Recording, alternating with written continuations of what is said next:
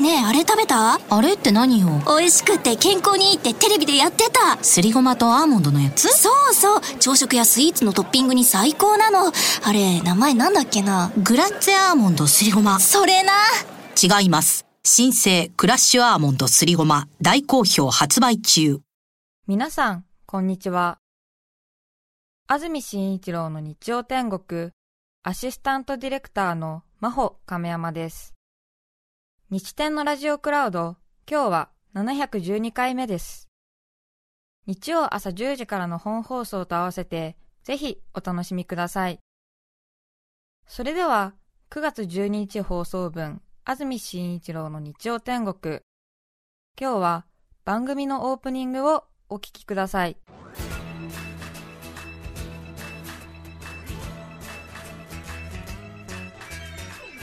安住紳一郎の日曜天国。おはようございます。9月12日日曜日朝10時になりました。安住紳一郎です。おはようございます。中澤由美子です。皆さんはどんな日曜日の朝をお迎えでしょうか？さて朝方少し雨が降っていましたがスタジオのあります赤坂。現在雨は止んでいますアスファルトなどまだ濡れてますんで朝方雨降ったなという感じが伝わってきますが今日の関東地方は曇り沿岸部は夕方まで雨のようです。夜にかけて天気は回復します。東京の降水確率午後30%夜は20%です。この後は天気回復ということですね。出かけるときに傘はいらない。と思います私は。間違ってるかな。私は持ってきました。あ中澤さんは持ってる派で。そうですか。悩む、うん。はい。中澤さんお住まいの沿岸部だからじゃないですか。違った？沿岸部じゃない？ああ関係ありますかね。そうか、ん。沿岸部なんじゃない？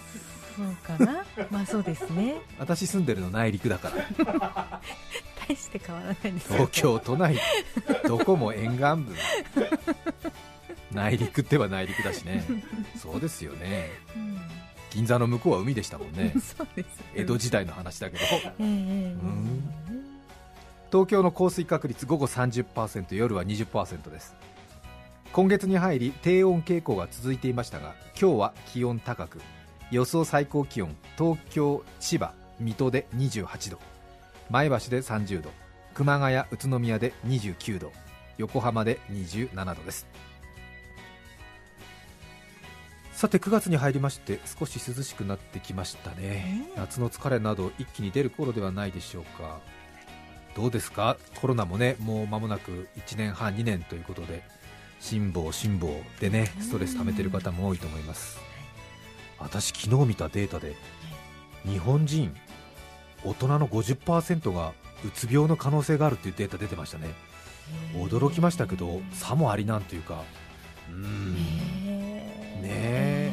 趣味旅行外食なんて方はね1年半趣味我慢してるってことですからね。そうかという気持ちになりましたがうまく気分転換してください。せめてねラジオこの2時間は楽しい話だけ心がけたいと思いますのでどうぞお付き合いくださいさてそれでは？嘘くさい声を出してください。本当ですよ。本当ですよ。愚痴しか言わない私が。明るく振る舞ってんですから。頑張ってる。やめなさいって話ですけど。そう。映るからね。そう。憂鬱な気持ちって映るからね。そう。極力ね、うんそうですよ、ね。から元気でも、から元気でもいいんですよ、うん。そういうことですよ、うん、ね大変。そうですよ。悪魔だって明るい人の方がモテるって話ですよいや本当に。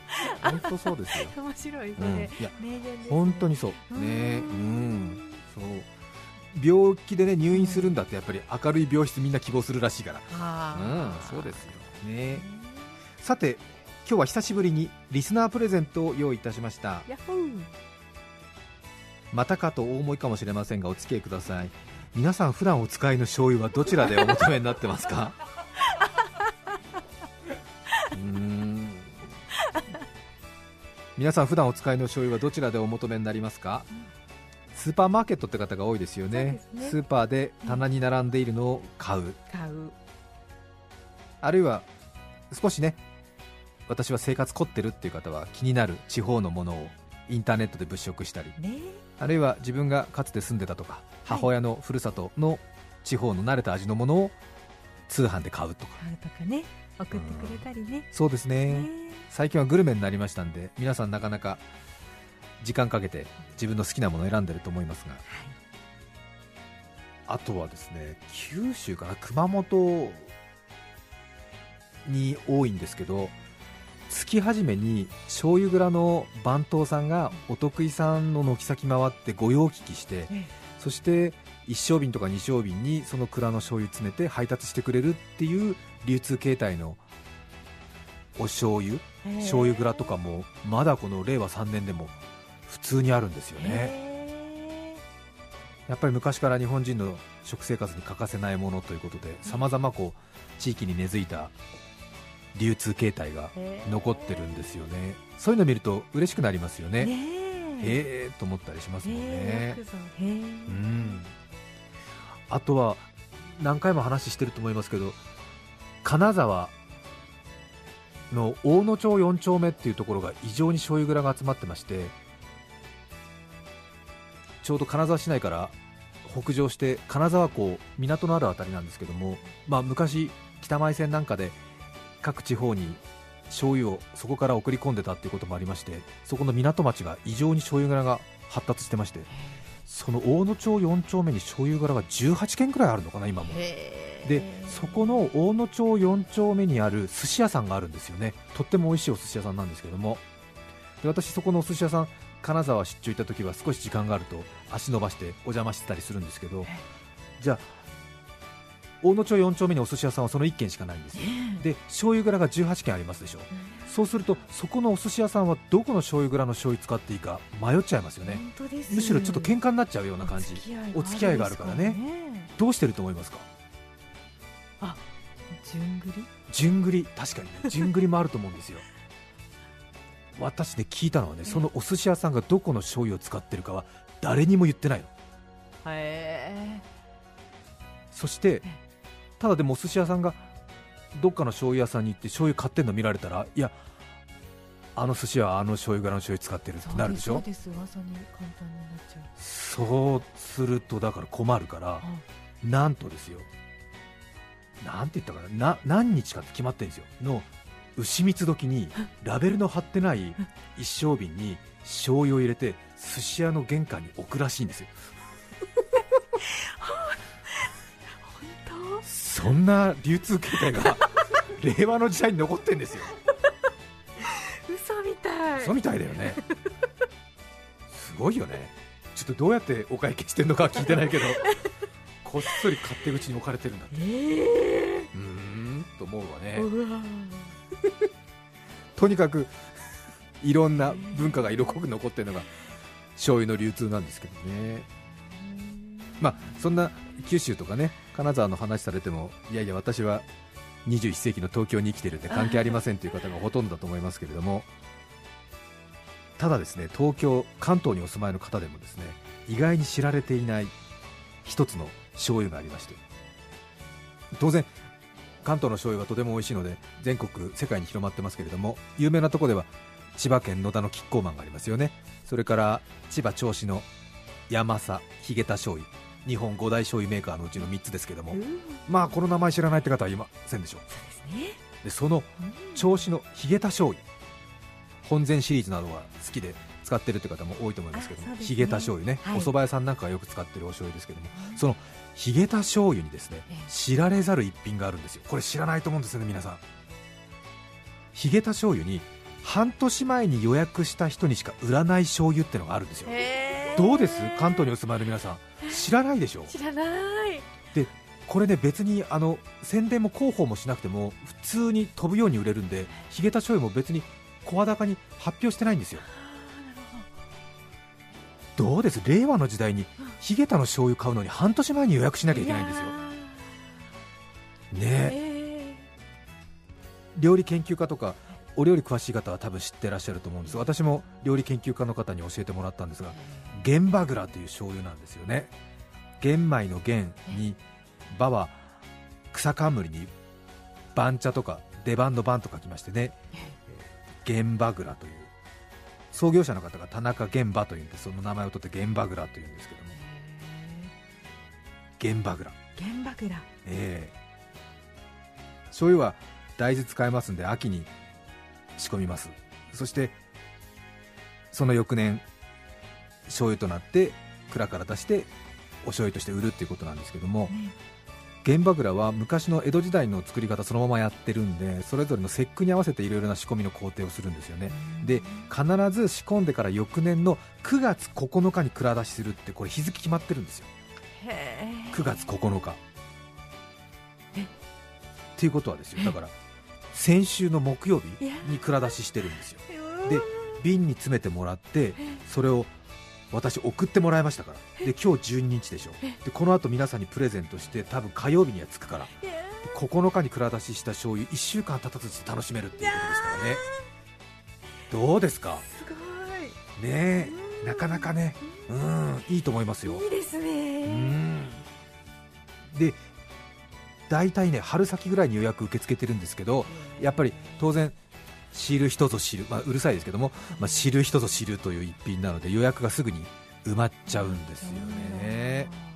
で創業者の田中玄馬3代目の田中玄馬っていう人の秘伝の麹を使って江戸時代の同じ作り方で作っているという関東醤油最高の一品の一つと言われてますけれどもね。で驚くのはですよええ。10年くらい前かな？今年の原爆らは私たちが許せる範囲の製品の品質に収まらなかったので売るのをやめますっていうそういうお知らせが出たんですよ。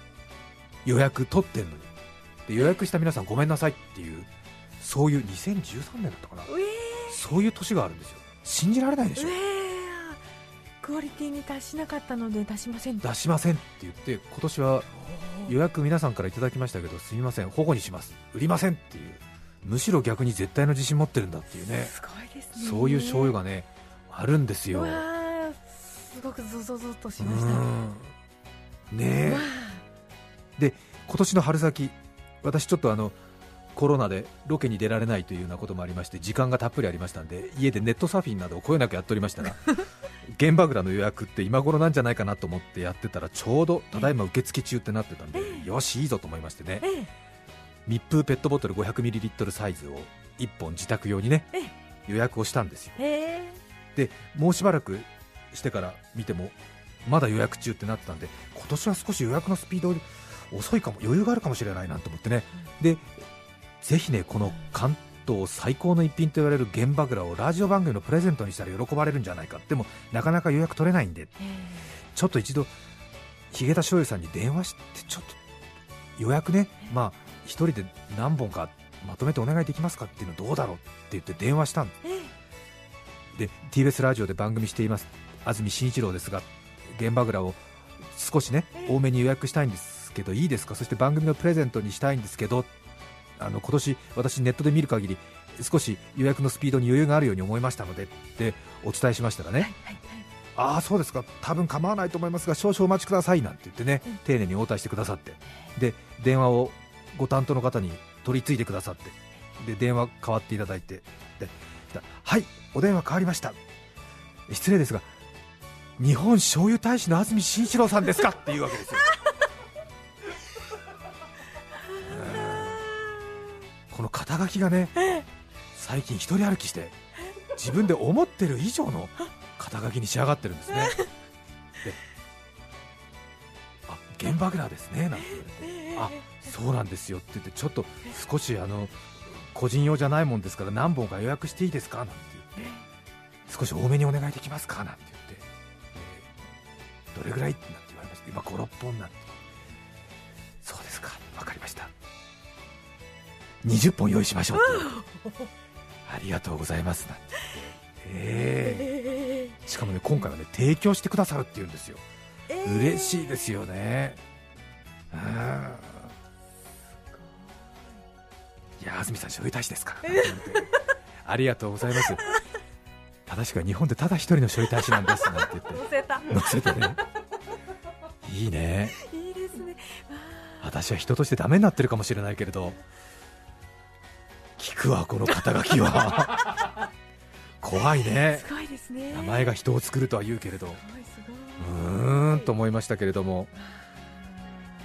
だって放っておいたってね売れるもんですから宣伝とか広報する必要ないのでこれは本当に日下田さんからの好意ということでご好意で20本譲っていただくことになりました。ねえ。ね日田さんの懐の深さと大使の肩書きの華やかさの両方を今ひしひしと感じています。いやいやいやいやそれほどです。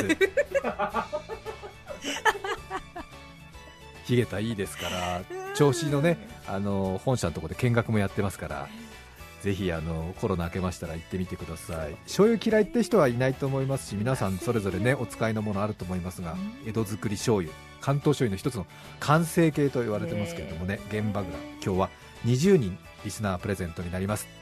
今年の出来栄えは日下営業本部日立さんによりますとここ数年の出来と比較してもうまみが高くマイルドな口当たりに仕上がっているということで自信があるようです密封パック型ペットボトルもあるんですけども今回は皆さんへの贈り物ということでより伝統を感じるコンプラ瓶タイプにしました。コンプラ瓶ってあのオランダの出島から東インド会社を経由してヨーロッパに輸出した当時の瀬戸物焼き物の瓶ですね。でさすがに今はもうコルクじゃないんですけどプラスチックの蓋になってますけれどもね。なのでこう出すときはね両手でうやうやしく持ってですねでこう傾けますとブランデーみたいにトクトクトクトクトクトクトクって言いますからええ。できたて9月9日に蔵出ししたのがコンプラ瓶に入ってご自宅に届きますからね、欲しい。え20人の方ということです。ねえ。ルイ14世もオランダの出島からのコンプラ瓶醤油使ってましたからね。え 500ml 入りであの密封ペットボトルでもコンプラでも値段一緒なんですけども2000円するんですけどもこれはもう値段じゃありませんから半年前に予約しないと買えないというね料理のプロとか通の人が使う醤油話のネタに皆さんの食卓に一度載せてみてね家族の皆さんと一緒にこれがというような話してみたらいかがでしょうか。ねえ。いいですよえね。いいですね。うん。羨ましい私も先ほど自分のものが届きましたのでね少し賞味いたしましたけれどそっかそっか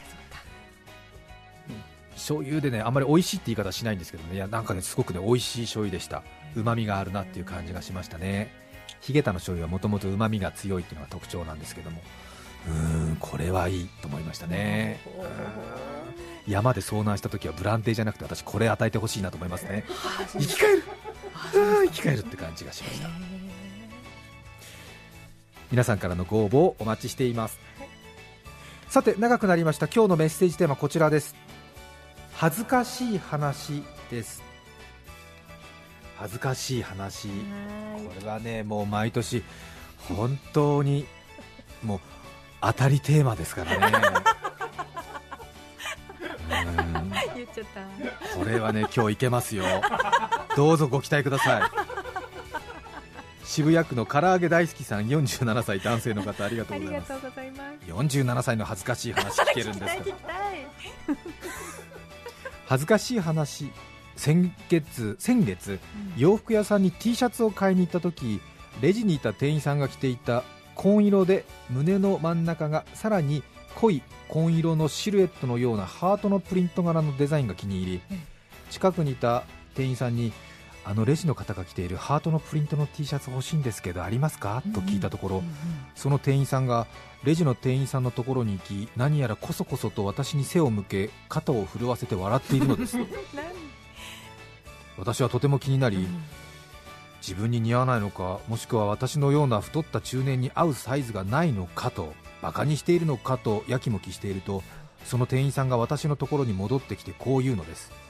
お客様大変申し訳ございませんあの紺色の T シャツの胸元はハートのプリント柄ではなく彼の汗じみなんです と言われました。近づいてよく見ると確かにそれはハートのプリントではなく店員さんの汗じみが偶然にもハートの形に見えただけだったのです。その瞬間顔から火が出るように真っ赤になり額から汗があふれそそくさと店を後にしました。この夏一番の恥ずかしい話です。これはこれは恥ずかしいしレジの店員さんも恥ずかしい。店員さんの方が恥ずかしかったと思うのね、うんそうだよね。レジの店員さんはレジの店員さんでなんかねえー、みたいな。嫌味を言ってんのか？みたいな。本当にそう思っちゃったんだよね。よく見えちゃったんだ。よく見えちゃったんでうねん。確かにねね。紺の中でまた違う色だとハートって感じだけど紺に紺だとねなんか控えめなそうですねシックな感じにシックなそのプリント？ねアップリケだから欲しくなっちゃったんだよね きっとね。そうね47歳の男性でもいけるハートだとか思って、控えめファッションでいいようんね確かに。はい。世田谷区カニのニルバーナさん27歳女性の方ありがとうござありがいますとうございます。27歳で恥ずかしい話ある？学生の時通っていた自動車教習所での出来事です。仮免許を取ってしばらくした頃救命講習なる特別講座を受けることになりました。ああそう。あるよね。そうですね、私も免許取るの遅かったんでありましたけど救命講習どれぐらいですか、えー25年ぐらい前から入ったかな？その前はね皆さんやってないんですよね。あそうなんですね。でなんか救命講習が義務化されるから義務化される前だとカリキュラム料金が1万円くらい安いから先に取っちゃうなんていうのが私の世代ではありましてね。すいません。昔話しちゃっ時だったんですねそうなんですよ、ええちょうど私が18、19ぐらいの時だと思いますよ。仮免許を取ってしばらくした頃救命講習なる特別講座を受けることになりました、はい、事故が起きた時の応急処置や心肺蘇生の方法を学ぶものです。そうね。人工呼吸とかね。教官にできるだけ動きやすい服装で来るようにと伝えられた私は手持ちにちょうどいい服がなかったのでアメ横で買った激安ジャージを着て講座に臨みました。わかるよね、うん、そうそう、うん。い。いいよ。わかるよ、うん。うん。アメ横で買ったうん。激安ジャージを着て講座に臨みました。当日練習台の人形が運ばれてきて驚きました。なんと私と同じジャージを着てきたのです。これはきついね練習台の人形が運ばれてきて驚きました。なんと私と全く同じジャージを着ていたんです。27の女性には。一緒に受けている人たちは全員初対面。そのためツッコミやいじりもありません。ねね。同じ服を着た人形の肩をバンバン叩いて「大丈夫ですか？大丈夫ですか?」と叫んだり意識不明に陥っている設定の同じ服を着た人形をずるずる引きずったり人工呼吸をしたりなんだか幽体離脱をしているみたいな気持ちになりました。しかもそれを一人ずつ前に出て寸劇スタイルでやらされているのでお恥ずかしいったらありません。自分はもちろん見ていた人もよく笑わずにやりきったなと思います。切ったんだ。これはきついね。これはきつい。と激安ジャージだからさ。何？紺色のちょっとね。エンジ色？緑色？ね。わかんないけどね。ラインが入ってね。うんうんん激安ジャージを買っちゃったからだよね。これはきついね。同じだ。大丈夫ですか？大丈夫ですか？誰かいますか？誰かいますか？って言ってトントントンなんてずるずるうんずるずる。頑張った。よくやった。よくやりました。いつか役に立ちます。必ずね。台湾のパイナップルパーティーさん30代女性の方ありがとうござあいます。りがとうございます台湾からいただいています。台風14号大丈夫だったかしら？そうですね。台湾現地の小学校に通う息子は普段日本語よりも中国語に触れている時間の方が長いのです。少しでも日本語の語彙を増やそうと学校の行き帰りに車で落語を聞かせ始めました。えー、落語をね。すると効果はてきめん夫と私のことをおとっつぁんおっかさんと呼び始めました。数少ない日本人のママ友の前でもおっかさんと呼ばれるのでとても恥ずかしかったです。そろそろ自分のことをあたいと言い始めないかとヒヤヒヤしている毎日です、ねすごく面白い。え、そうね。可愛いな。落語を聞くとそうなっちゃうよね。そうですね。そうね。おとっつぁんおっかさんお前さんうん。ねえ。なんだいやぶから棒に。驚かすんじゃないよ。なんいいですね。うん。頼もしいじゃないですか。いいですいいです。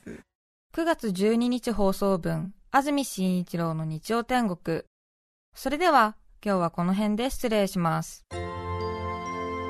安住紳一郎の日曜天国。もうすぐ中秋の名月目つきがとっても悪いから月夜によく合う職務質問お聞きの放送は TBS ラジオ905954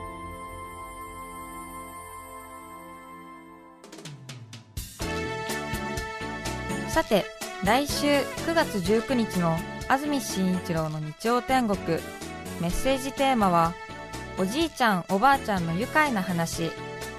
ゲストは俳優、角野拓三さんです。それでは、来週も日曜朝10時、TBS ラジオでお会いしましょう。さようなら。安住紳一郎の TBS ラジオクラウド。これはあくまで試供品。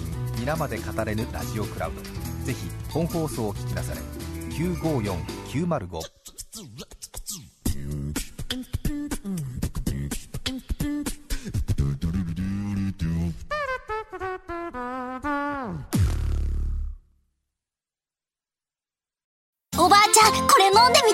りがとね。美味しいわ。これはきな粉を入れた牛乳かね。正解そしてごまパウダーの香ばしさ、黒糖と麦芽糖の優しい甘さ。もしや、とろけるきな粉を入れたのかね。おばあちゃんすごい老若男女に人気、新生、とろけるきな粉。